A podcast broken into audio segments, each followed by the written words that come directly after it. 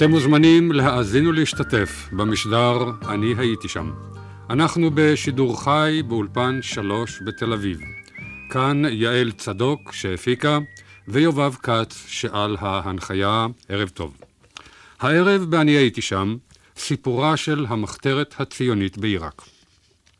אפשר להתחיל את סיפורה של המחתרת בשנת 1941, כשרשיד עלי אל-גילני עולה לשלטון בעיראק.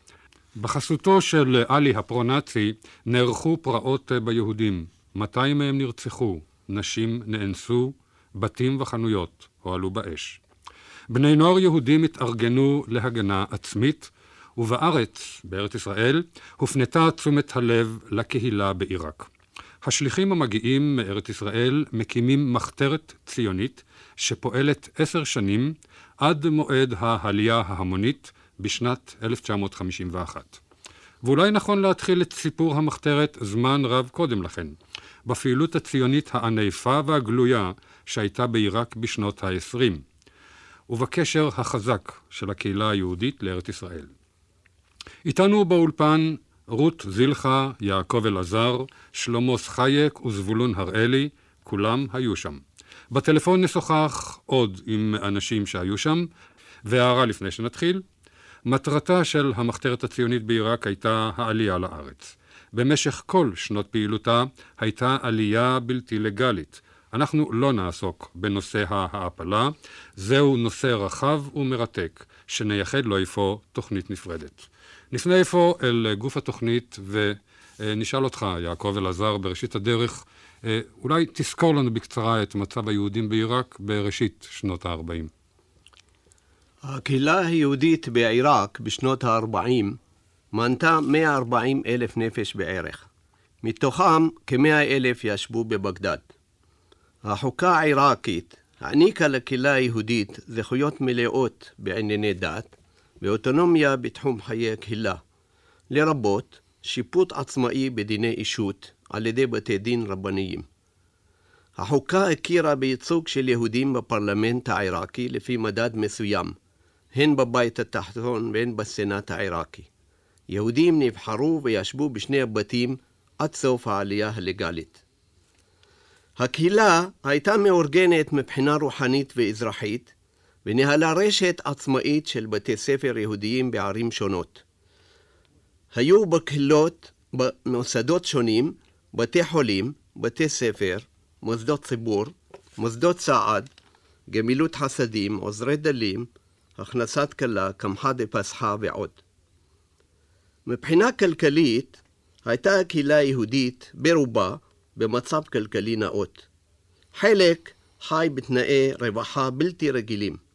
לצידם של אלה הייתה שכבה של עניים, של קשי יום, של פועלים ושל חסרי פרנסה.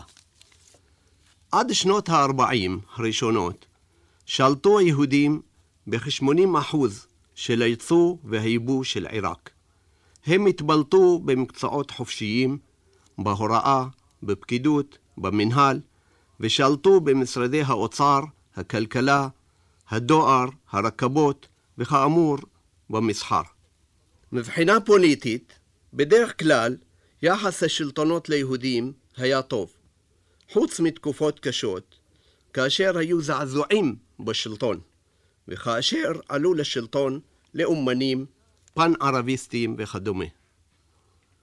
מבחינה ציונית לאומית, הייתה יהדות עיראק, מסור, הייתה בידי יהדות עיראק מסורת עתיקה והווי יהודי קדמון מאוד. וגם במאה הזאת, על אף חדירת ההשכלה לבתי יהודים, הם שמרו על הווי מסורתי בשבת ובחג. בבגדד היו כשתיים שלוש ישיבות. בתי הכנסת בשנות ה-40 עדיין היו מלאים יהודים בשבת וחג. בתי העסק היו סגורים. ההרגשה הייתה שמדובר בארץ יהודית, בעיר יהודית.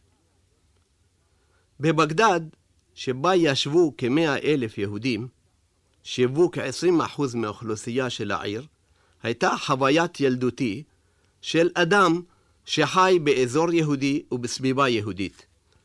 היכן שפניתי, הרחוב יהודי, האופה ומוכר הלחם, בעל המכולת, הקצב, בתי הכנסת, בתי הספר, הסוחרים, בעלי המלאכה, כל הסביבה, כל האווירה הייתה יהודית. מזלי שחייתי בשכונה יהודית גדולה. כזו הייתה הקהילה היהודית באותה תקופה. היא המשיכה וגררה פעילות ציונית משנות ה-20, אשר נאסרה בתחילת שנות ה-30, כאשר עיראק קיבלה את עצמאותה. יעקב אלעזר, תודה. אה, נפנה אל אה, שלמה סחייק. שלמה, אתה גדלת בבית ציוני, מאוד מעניין אותי לשמוע מה האווירה, מה קלטת כילד שגדל בבית ציוני בעיראק. אני הרגשתי בבית מקטנות את האווירה הזאת של הכיסופים לעלות לארץ ישראל. אציין ציוני דרך שמהם שאפתי, לא רק אני, אלא כל האחים שלי והמשפחה, את הרוח הזאת. אבי היה בין המשכילים הדתיים בדורו. אם ניקח לדוגמה את לילות שבת, שזוהי מסורת, כל המשפחה יושבת, אוכלים יחד, מקדשים, ואז מתחילים הפזמונים, פזמוני שבת. לאבי היה פזמון קבוע בין יתר הפזמונים, שמתחיל בידידי השכחת, ויש בו פסוק, בטעם רגבייך לי מדבש יערב, וכשאבי היה מגיע לפסוק הזה, היה מדמיע ובוכה.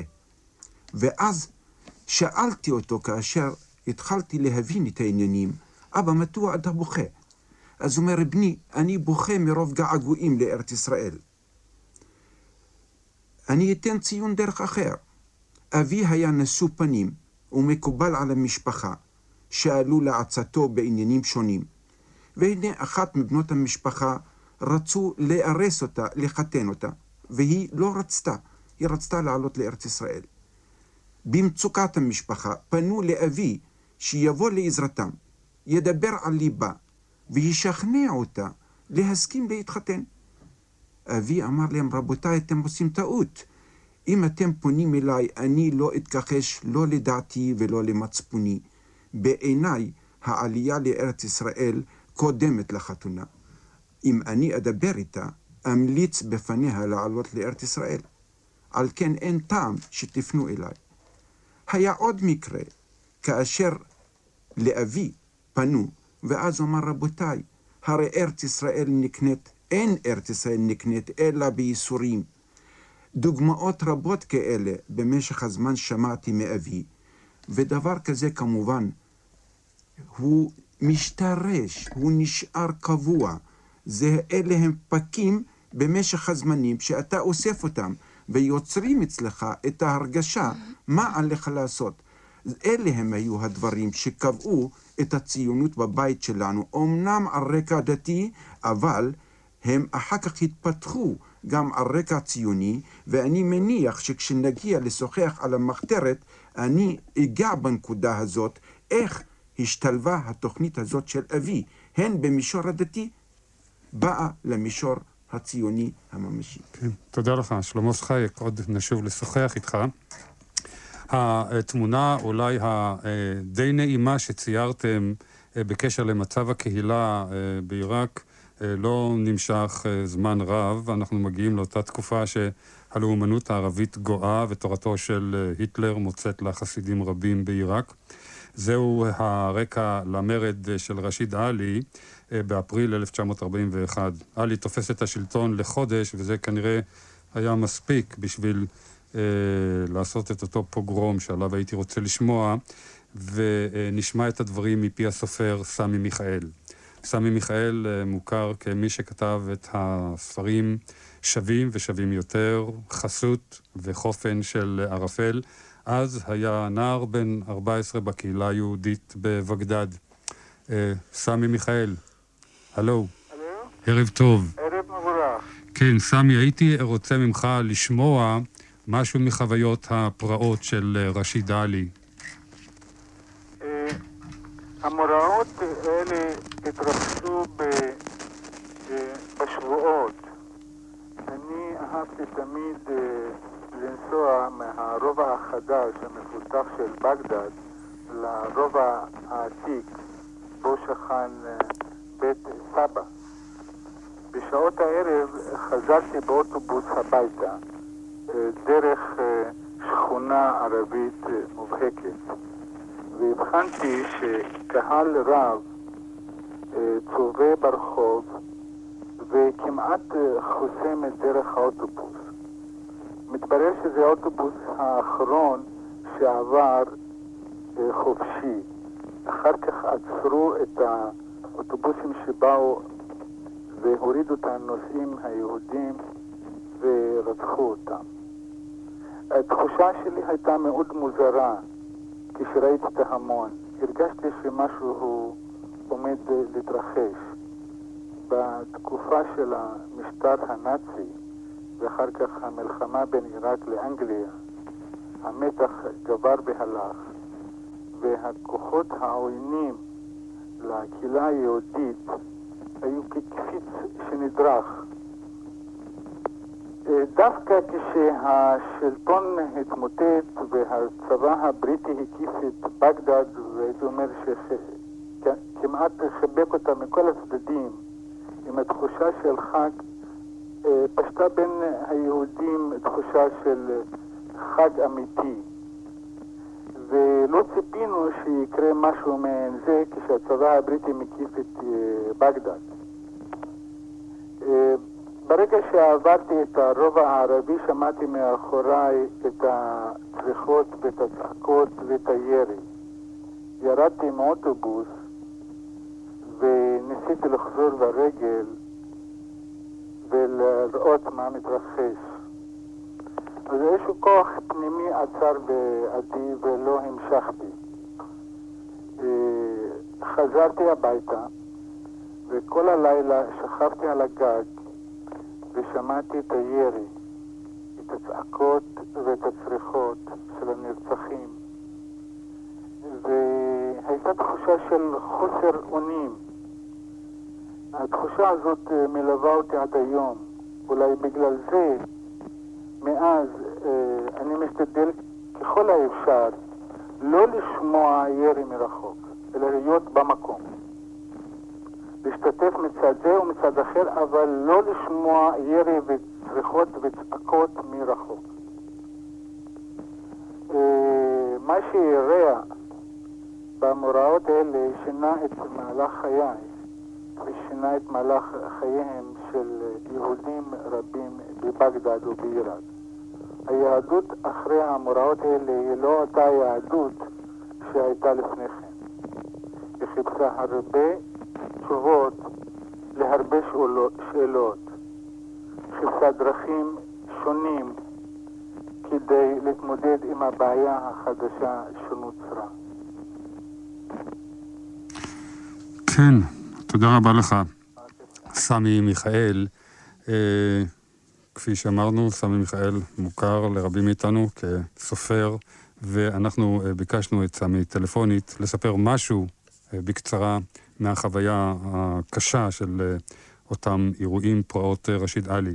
על כך ראוי שנשמע עוד כמה מילים, ואני אבקש ממך, שלמה סחייק, להוסיף מזווית החוויה שלך בה.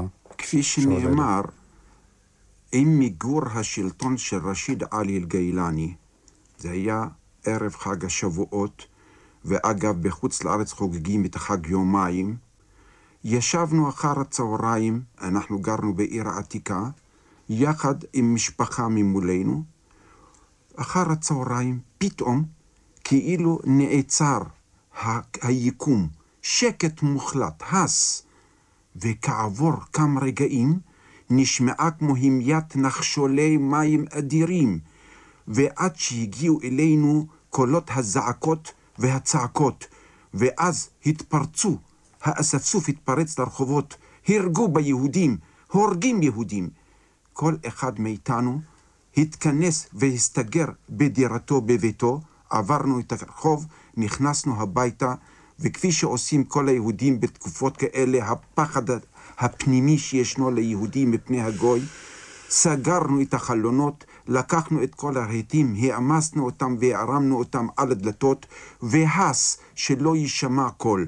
וכעבור שעה, חצי שעה, התחיל האספסוף להגיע לרחובות עם ירי, עם צעקות, ואנחנו מתכנסים והס שלא ישמעו אותנו. לאט לאט התחילו היהודים להתגונן, עלו על הגגות, לקחו אבנים שישנם בין הגגות והתחילו לי, לי, לי, לזרוק על האספסוף הזה.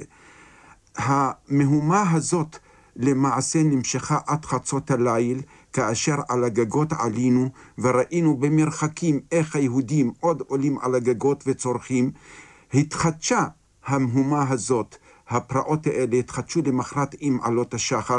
אני ראיתי במו עיניי איך שוטרים עמדו יחד עם האספסוף על הגגות וירו באנשים. איזה יהודי אחד שכן, גיבור בעינינו באותה תקופה, העז, היה לו אקדח ביד. ראה זה פלא, יהודי עם אקדח ביד. הרתיחו מים חמים ושפכו על האספסוף שמדי פעם בפעם נכנס לרחובות. ולמעשה אנחנו פחדנו אפילו לפתוח את הרדיו ולשמוע, כאילו אם שומעים בחוץ שיש רדיו, הנה, שומעים שיש עוד אנשים בבית. אני ושאול אחי עמדנו על המדרגות של הגג והחלטנו להתגונן. במה נתגונן? לקחנו סכינים ואמרנו, אם יגיעו אלינו, או שנצליח להרוג, או שנצליח להרוג את עצמנו, או שנהרוג את מי שבא יפלוש לדירה שלנו. המהומה הזאת נרגעה לקראת הצהריים, ואחר כך הבינונו שהצבא הבריטי יחד עם הליגיון הירדני נכנסו לעיר בגדד, הכריזו על עוצר והשליטו סדר. למחרת בבוקר הגחנו מתוך החורים שלנו, מתוך הבתים, ראינו את הרחובות עם ההרס, עם מה שנעשה, ותאמינו לי, כעבור תקופה מסוימת, כאשר השליחים הגיעו לבגדד, ועזרא כדורי, קצת כשלמדנו עברית לדבר, לימד אותנו את בעיר ההריגה, זה היה הדבר הראשון, וראה זה פלא, כאילו במו עינינו מה שהעיר ההריגה תיארה במזרח אירופה, זה בדיוק מה שהיה אצלנו. היי לך, עם היהודי, איפה שהוא נמצא, אם זה ברוסיה, אם זה בעיראק, אם זה בכל מקום ומקום, אותו גורל יש לכולנו. אגיד בבקשה, שלמה. כן. אה, וזה מאוד אה, בקצרה.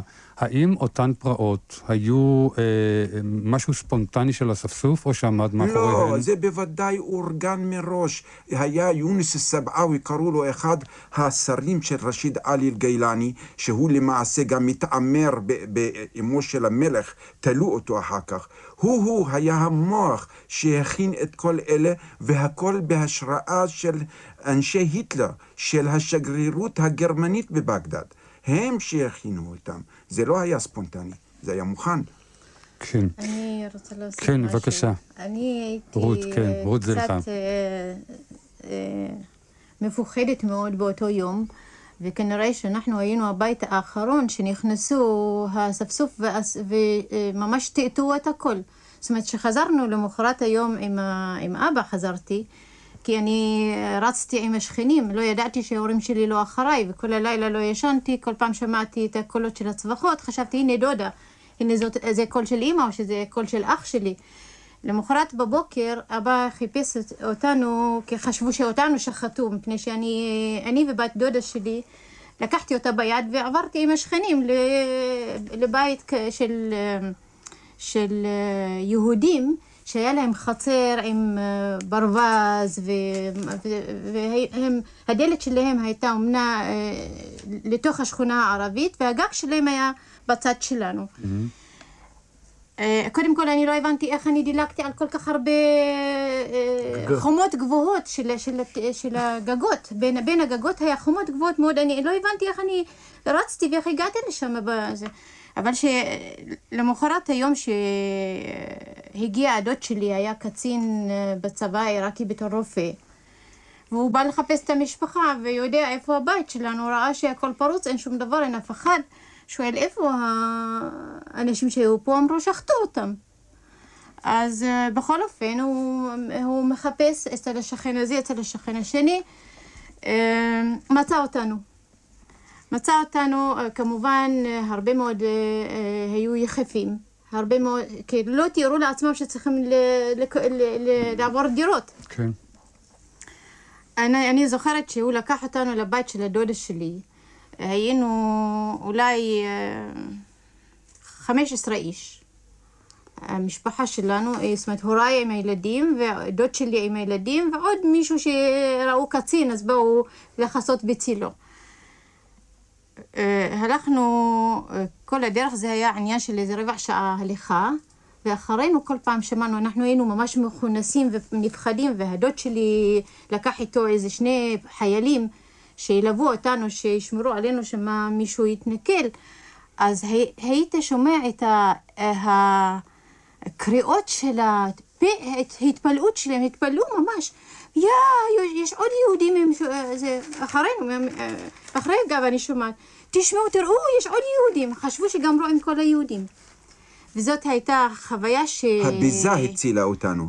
היות נכון, והם עסקו בביזה, אז אנחנו ניצלנו. הם עבדו על הדירה שלנו קרוב לשעתיים.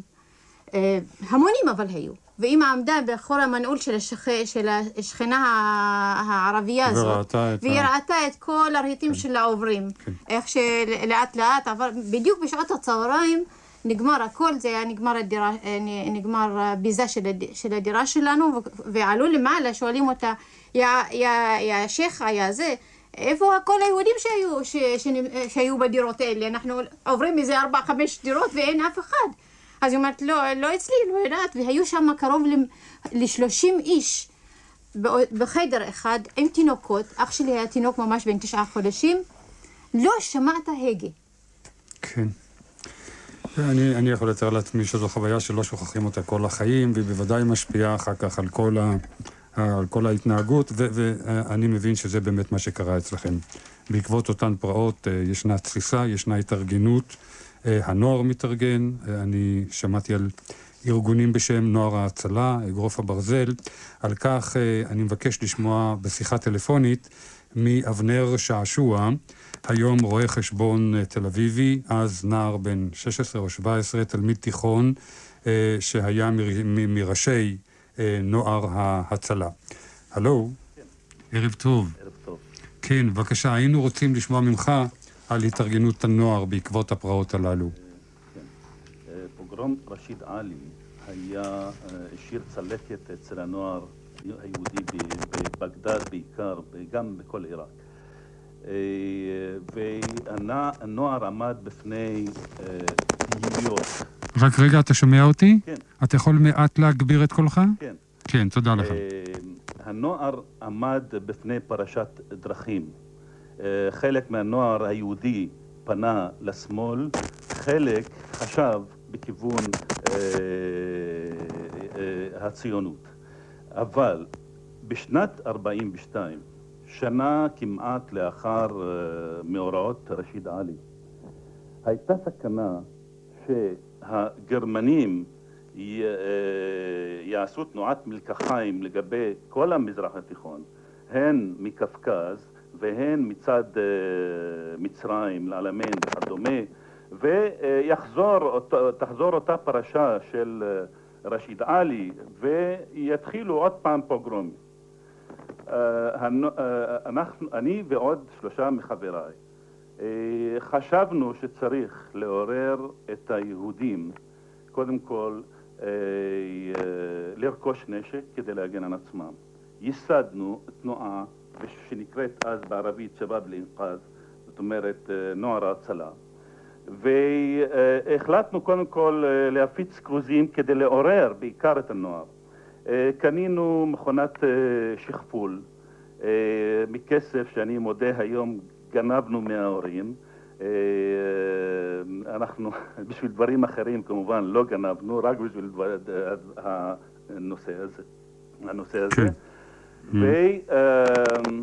והתחלנו אה, להפיץ כרוזים בבתי ספר, בעיקר בבתי ספר התיכוניים, וגם אצל חברים. אה, ארגנו את התנועה בצורה כזאת שכל אחד מגייס עוד עשרה חברים והוא מכיר, ועשרה חברים רק מכירים אותו, הוא מכיר את העשרה חברים, כמובן האנשים, אה, האיש שמעליו. כוונת התנועה הייתה קודם כל לרכוש נשק. דבר, הדבר השני היה, אם אפשר, לנו לא היה, לא היה כישרון כזה, אבל אם אפשר להגיע לאימון האנשים בנשק. אה, ואכן, אנחנו אה, רכשנו מספר אקדחים אה, והצגנו אותם בפני חברים. לא הצלחנו להגיע לידי אימון ממשי באותה תקופה. צריך לזכור שאנחנו היינו נוער, תלמידים בני 16-17, אבל הצלחנו לעורר הד עצום בקהילה היהודית, אה, כך שאפילו אני שמעתי מישהו שבא מהעיר בסרה ומספר ששם יש שמועות כאילו בבגדד כבר אה, היהודים מצוידים עם אה, מכונות ירייה וכל מיני כלים, כלי הגנה כאלה. אבנר, תרשה לי רק פה לשאול אותך. כן. האם הפעולות האלה נעשו על ידי בני הנוער לבד, או שהייתה, כי השליחים הרי עוד לא הגיעו, או שהייתה גם, אה, היה סיוע מצד אה, אה, החלק המבוגר יותר בקהילה? לא, לא היה סיוע מצד החלק המבוגר, והפעולות האלה נעשו רק על ידי הנוער. זה, היה, זה, זה עשה הד עצום. התחילו להגיע תרומות, אנחנו תרמנו את האנשים אה, ובתרומות האלה קנינו אה, קצת כלי נשק. אה, לאחר, האמת היא שלאחר שפג האיום הגרמני קצת נחלש, נחלש הנושא ואני הבנתי שכאשר הגיעו הכרוזים הראשונים שאנחנו הפצנו לארץ ישראל אני שמע, שמעתי סיפור כזה שכאילו אה, אה, אחד מהכרוזים הגיע לשאול אביגור אה, ואז כנראה הייתה החלטה לשלוח שליחים שיש קרקע פוריה, יש נוער שמוכן לקבל את הרעיון, יש, יש, יש יסוד לשליחת שליחים ואז התחילו לשלוח שליחים. אנחנו, כאשר הגיעו השליחים האמת לא היה בכוחנו להמשיך הלאה, פשוט בגלל היותנו נוער ואין לנו כושר, נגיד, אה, לא היה לנו מספיק כושר ארגון באותו הזמן אה, כדי להמשיך הלאה.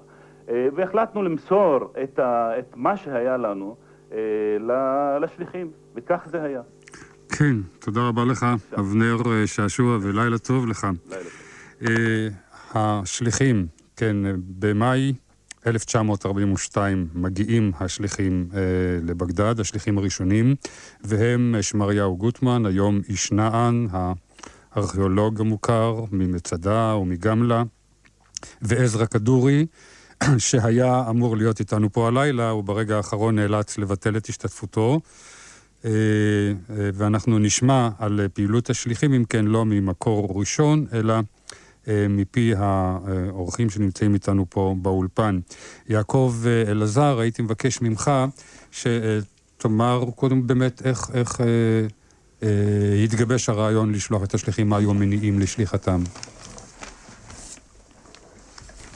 משלוח השליחים בצורה מסודרת ומאורגנת וביזמה של המוסדות בארץ לעיראק, זו הייתה תופעה ראשונה במינה בהיסטוריה הציונית.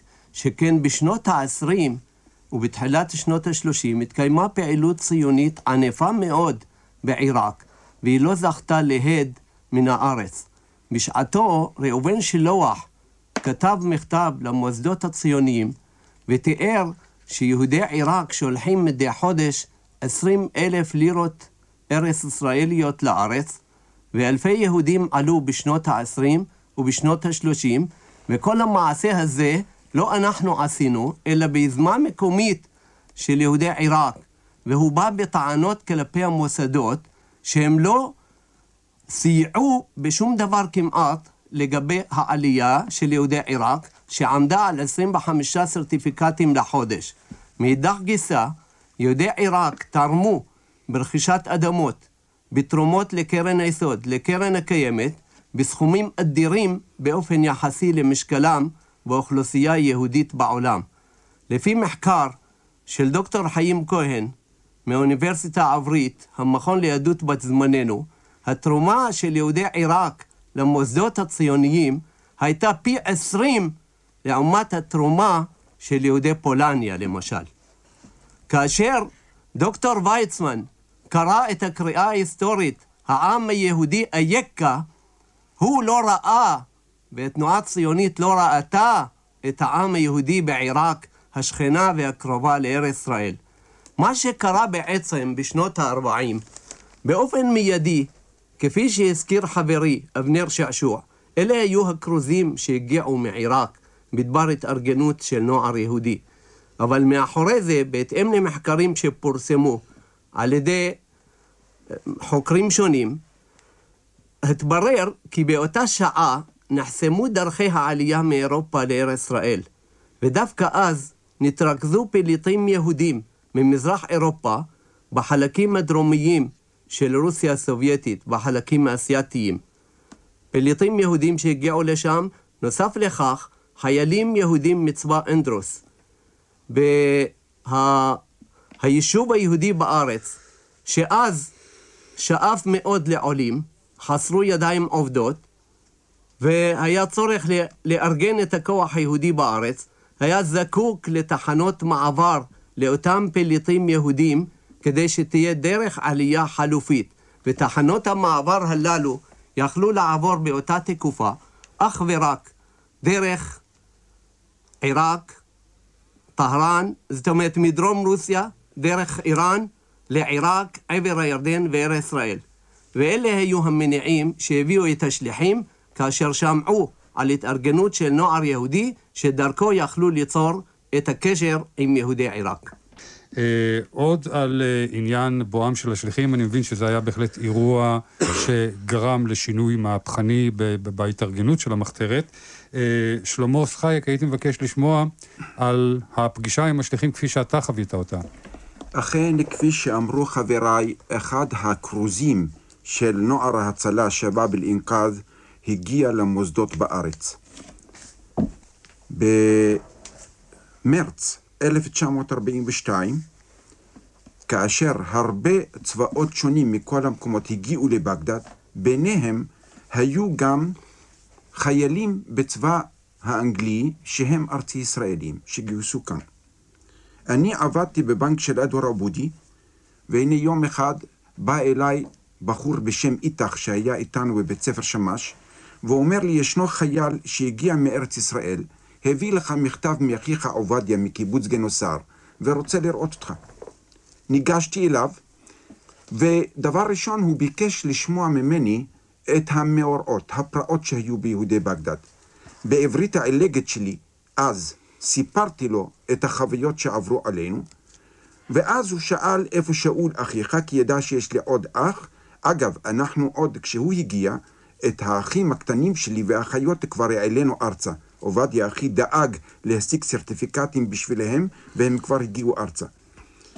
אני ושאול אחי ניגשנו אליו, ושוחחנו איתו, ואז הוא רק שאל האם אני אהיה מוכן לקבל פני שני שליחים שיגיעו מאוחר יותר, ולהביא אותם אל מישהו אחר, קראו לו בשם סלים חליפה, שהוא נמנה על הנוער ההצלה. אני עצמי לא נמניתי אז על קבוצת הנוער הזאת, מפני שאני הייתי בוגר מהם בשנתיים כמעט. והנה השליחים כעבור חודשיים, בשעה בצהריים בהפסקה של עבודת הבנק, אני חוזר ואומרים לי שני חיילים מחפשים אותך. אני בא ורואה אנשים עם סרבלים חאקי, עם כומתות, וצריך לדעת שבאותה תקופה היו חיילים מארצות שונות. לבושם היה שונה ומשונה. כל מי שלבש מדים הוא היה חייל. הסתובבו סביבנו בבנק של הדור העבודי, התקהלו אנשים, ואז אחד מהם, שזה היה עזרא כדורי, פתח, פרם את הכפתורים של הסרבל שלו, ואני ראיתי למטה בפנים, ישנה עניבה וחליפה. הבריק לי שאלה הם, הם שכחו למסור לי את הסיסמה. ואני הקדמתי אותם, זו אמנם הייתה טעות, ואמרתי גבריאל, אז הוא אומר כן, כן, גבריאל, הוא תפס מיד. שמריה גוטמן, יחד איתו, עזרא כדורי דיבר ערבית, הכנסתי אותם דבר ראשון לאחד החדרים של הבנק שלנו, וביקשתי את השרת שילך להביא להם כוס תה. כעבור שני רגעים נכנסתי, כבר לא היו חיילים, אלא היו אפנדים עם חליפות, עם העניבות, ואת הסרבנים קיפלו. בסדר. אז אמרתי להם, אני כרגע לא יכול לצאת, אני אשלח את הדברים הביתה. אז אמרו, אבל תדע לך, אנחנו שבועיים במדבר, באנו עם שיירה של אגד, מאובקים, אנחנו צריכים לדעת האם אנחנו יכולים להישאר או חייבים לחזור עוד היום אם אין לך אפשרות לאחסן אותנו או להביא אותנו לאן שצריך. אז אמרתי, רבותיי, הוטל עליי להביא אתכם לאן שהוא, אבל זה יכול להיות רק בערב, אבל אין בעיה, אתם תוכלו להיות אצלנו בבית בינתיים. כמובן הגענו הביתה, התרחצו בערב, אני ושאול אחי, לקחנו אותם דלבטאווין, איפה שהנוער הזה, סלים חליפה יחד עם כל הנוער, התיישבו. הם הלכו בצד יחד איתם, אנחנו חיכינו, כעבור שעה באו ואמרו, גמרנו, מחר ניפגש עוד פעם, אנחנו חוזרים הביתה ללון. להורים בינתיים סיפרנו שזה חברים של עובדיה אחינו, באו מארץ ישראל, וזהו המצב. למחרת התברר באופן מוחלט שאין כל אפשרות לאחסן אותם באחד הבתים של הנוער הזה. הסיבה הייתה העיקרית שהעלו אותה, יש לנו אחיות בבית ולא ניתן שנחזיק גברים בבית וכולי וכולי. ואז קמה השאלה, איפה הם יהיו? בינתיים הודיעו לנו שאנצו סירני נמצא בעיראק, בבגדד, אבל הוא איננו באופן מוסווה, כי הוא היה נציג סולל בונה יחד עם הצבא, היהודים בצבא הבריטי. שקלו ותרו ואמרו רבותיי באו אלינו כנראה שאין מנוס. לחזור אין לנו לאן ואין לנו איך לחזור. אנחנו חייבים להישאר ואנחנו חומר נפץ מסוכן ביותר. אנחנו במחתרת וצריכים לדעת אם אנחנו נשארים פה בבית אצלכם או לא. רבותיי אני סיפרתי קודם על המצב ועל ההוויה בבית שלנו על החינוך שקיבלנו על אהבת ארץ ישראל על הגעגועים ועל כל אלה והנה אני עמדתי ואמרתי, הגיע הזמן לבדוק האם השטרות האלה של האליל שלי, את אבי, האם הם ניתנים, ניתנים לפירעון או אינם ניתנים לפירעון. כרגע אנחנו צריכים לבדוק את הנושא. ואז אמרתי, אני ושאול אחי, רבותיי, אמנם אני מאמין שתוכלו להיות בבית, אבל תבינו, בלעדי רשות אבי הדבר לא יקום. ואז ניגשו יחד איתנו אל אבא, ואמרו לו דבר פשוט. עזרא דיבר בערבית, אה, וכמובן אה, אה, שמריה גם היה, ואמרו לו, תראה, אנחנו חומר נפץ מסוכן, מאוד מאוד. לחזור לא יכולים. אם יתפסו אותנו, אתם תהיו בצרה גדולה מאוד, ואין לנו דרך אחרת. תפקידנו באנו כאן לארגן, דבר ראשון, הגנה, ללמד הגנה את הנוער, לאגור נשק. דבר שני, ללמד עברית. דבר שלישי, למצוא דרכים להעלות את האנשים לארץ ישראל. אבי במילים פשוטות אמר להם, רבותיי, אני לפי מצפוני ולפי אמונתי, הבית הזה הוא ביתכם, למען ארץ ישראל עד עמוד התלייה. אין יותר מאשר התלייה. למעשה, אם אנחנו נדע שספרו של יהודה אטלס עד עמוד התלייה, שהוא כתב אותו לפני 14 שנים, מבוסס על אמרתו של אבי, האמרה הזאת. ואכן, אנחנו נשארנו, הם נשארו בבית, עקרנו לדירה אחרת, גדולה מאוד, עם אה, קירות רחבים מאוד, כדי שישמשו סליקים לנשק, ואז אנחנו למעשה, התחילה הפעילות כולה בביתנו. הצטרפו לשמריה ולעזרא. איסרו לי קופיק מנען, קופית מנען, מלכה רופא ממעוז חיים, שהיא הייתה האלחוטנית, ועוד שליחים שהגיעו מאיתנו. עכשיו, דבר ראשון היינו צריכים לארגן קבוצה של נוער כמונו, אני אז הייתי בגיל 21, הקבוצה שתתחיל להיות היסוד, הבסיס של לימוד נשק והגנה. עזרא כדורי היה מופקד על הנושא הזה, בנוסף לתפקידו ללימוד עברית. שלמה. כן. אני ברשותך הייתי מבקש פה את אה, זבולון הראלי להצטרף, כן. כי הוא ישלים את הדברים שאתה פתחת בהם. אה, זבולון הראלי, אה, אז מצעירי המחתרת, היום מנהל מחוז דן של קופת החולים הכללית. זבולון הראלי, על מבנה המחתרת ופעילותה, אני מבקש ממך להוסיף. אני ברשותך רק חוויה אישית. כן. אני גם כן, לאחרי הצלקת של מאורעות אה, רשיד עלי, ארגנתי יחד עם שני חברים, לא ידעתי לא על התנועה ולא על שליחים. גבינו כסף מכמה חברים, ורצינו לבד לארגן קבוצה ללימוד עברית. אני התקשרתי גם עם מורה לעברית בבית הספר, ודיברתי עם המנהל שייתן לנו את הכיתה לאחר הצהריים. ותוך כדי מהלך הארגון, אז נודע לי שיש תנועה, ואני לראשונה הוזמנתי יחד עם קבוצת חברים, כשסירני היה מדריך, והשיעור הראשון שלו, הוא דיבר איתנו אנגלית, אני עד עכשיו זוכר. הוא אמר, אני רוצה לעשות מכם בני אדם. מי שלא יכול, שיזרוק את עצמו לחידקל. ועכשיו אני חוזר למבנה התנועה. התנועה הייתה בנויה משלושה זרועות.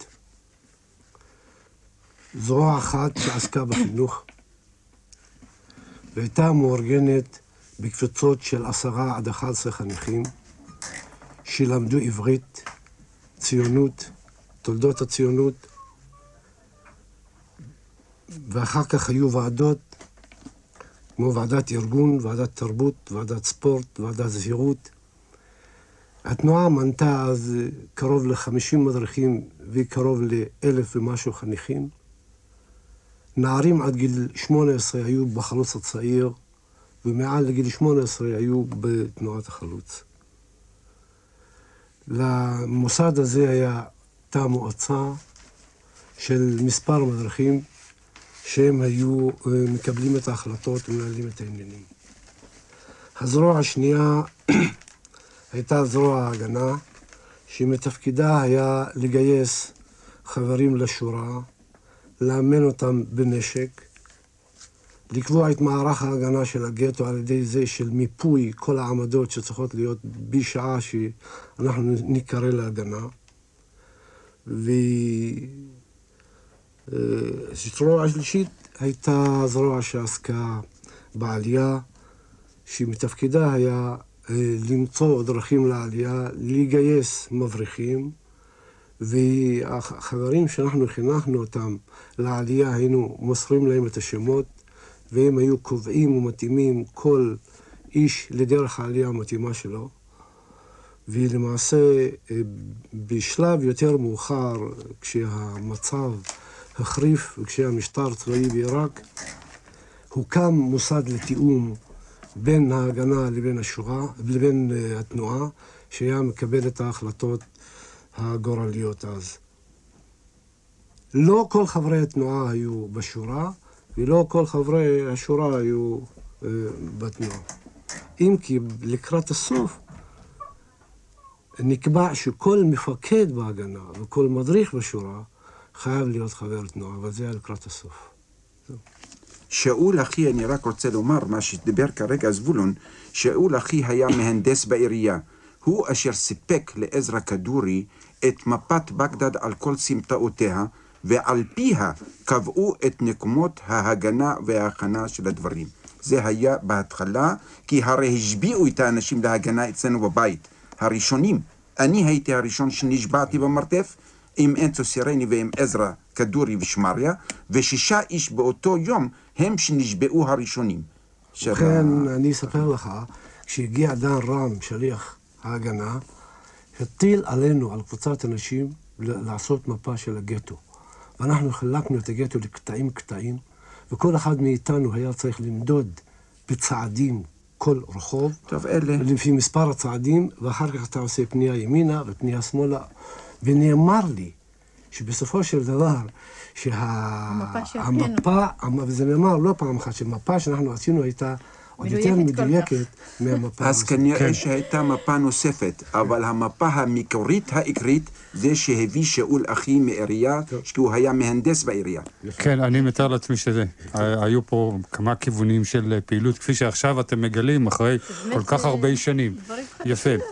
אה, אם כבר מדובר באמת על כל כך הרבה שנים ועל גילוי של דברים, או פגישה, או חידוש קשר, אה, אני מקווה שעל קו הטלפון, מאזין ששומע את התוכנית שלנו ורוצה להצטרף, ירמיהו עיני. ירמיהו. כן, שלום, אה, ערב טוב. ערב טוב לך. אני מבין ששמעת קודם את שיחתו של אה, אבנר שעשוע? כן. כן, אתה מכיר את אבנר? אני מכיר את אבנר, אני מהעיר רומדי, כן. והמדריך הראשון שהגיע לרמדי ב- לתנועה זה היה גדעון גולני, מהמם. כן. והוא גייס אותי לעבוד בתנועה, בן כמה היית אז? אז הייתי בשבע- בגיל 17. והעיר רמדי, היכני? זה כ-110 קילומטר מערבית לבגדד, מהמם. בדרך, למד... בדרך המדבר. כן. ויום אחד נאמר לי שיבואו שני יהודים ואני צריך להעביר אותם בלבוש ערבי מעבר לגשר בכדי שיבריחו אותם אה, לארץ. כן.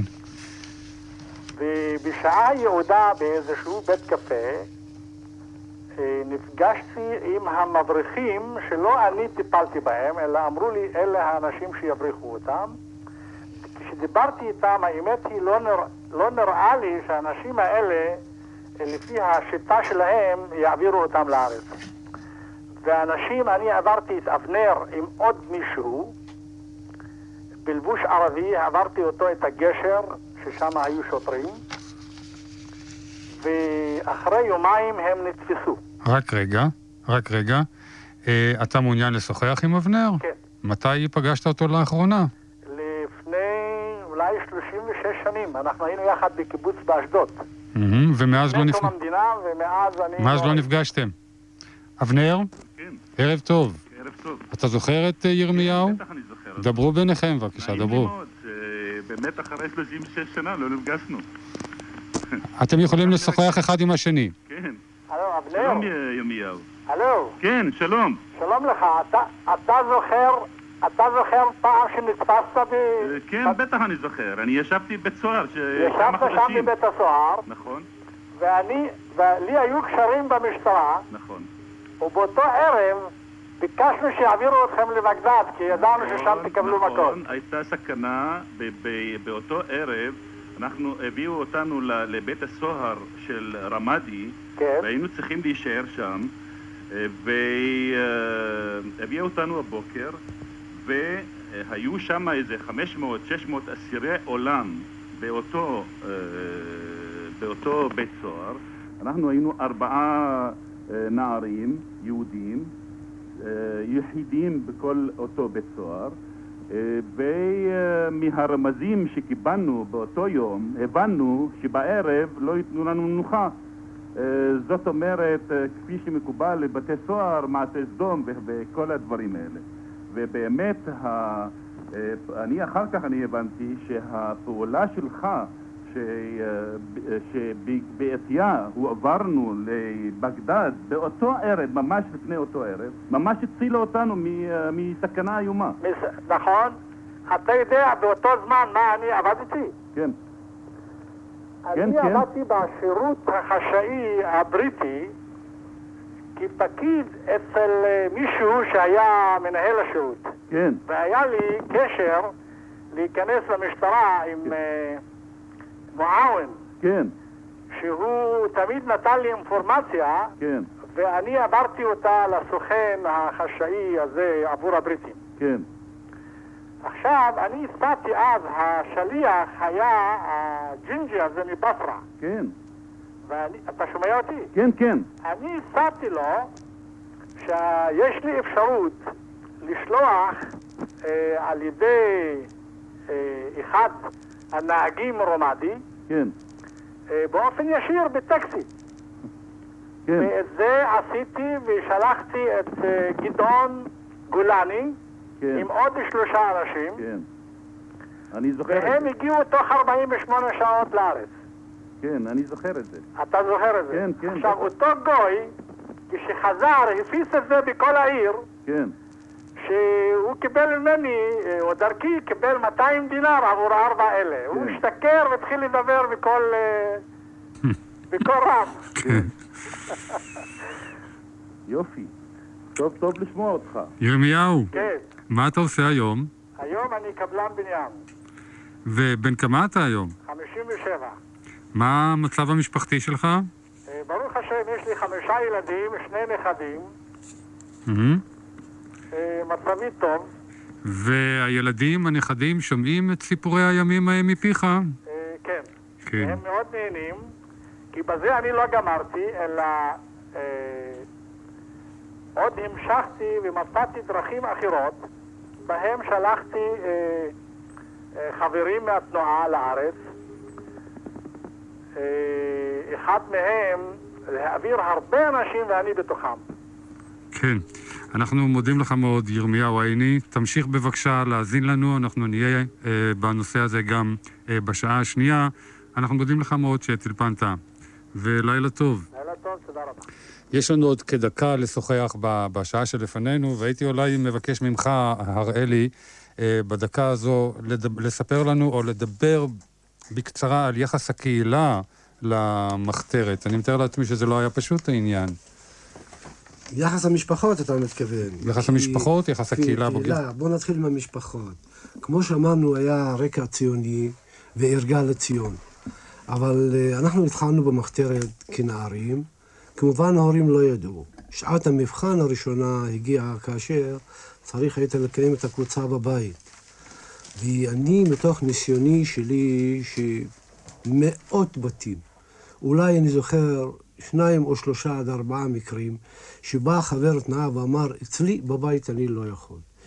כי תמיד אה, היו כאלה שהיססו, שלקח להם, אה, אנחנו היינו עושים את זה בתורנות מבית לבית, ולפעמים שמישהו עבר פעם, פעמיים, אבל לא עברה תקופה מעל לחודשיים, שלושה, שחבר תנועה שבסוף לא הכניס את החברים שלו הביתה.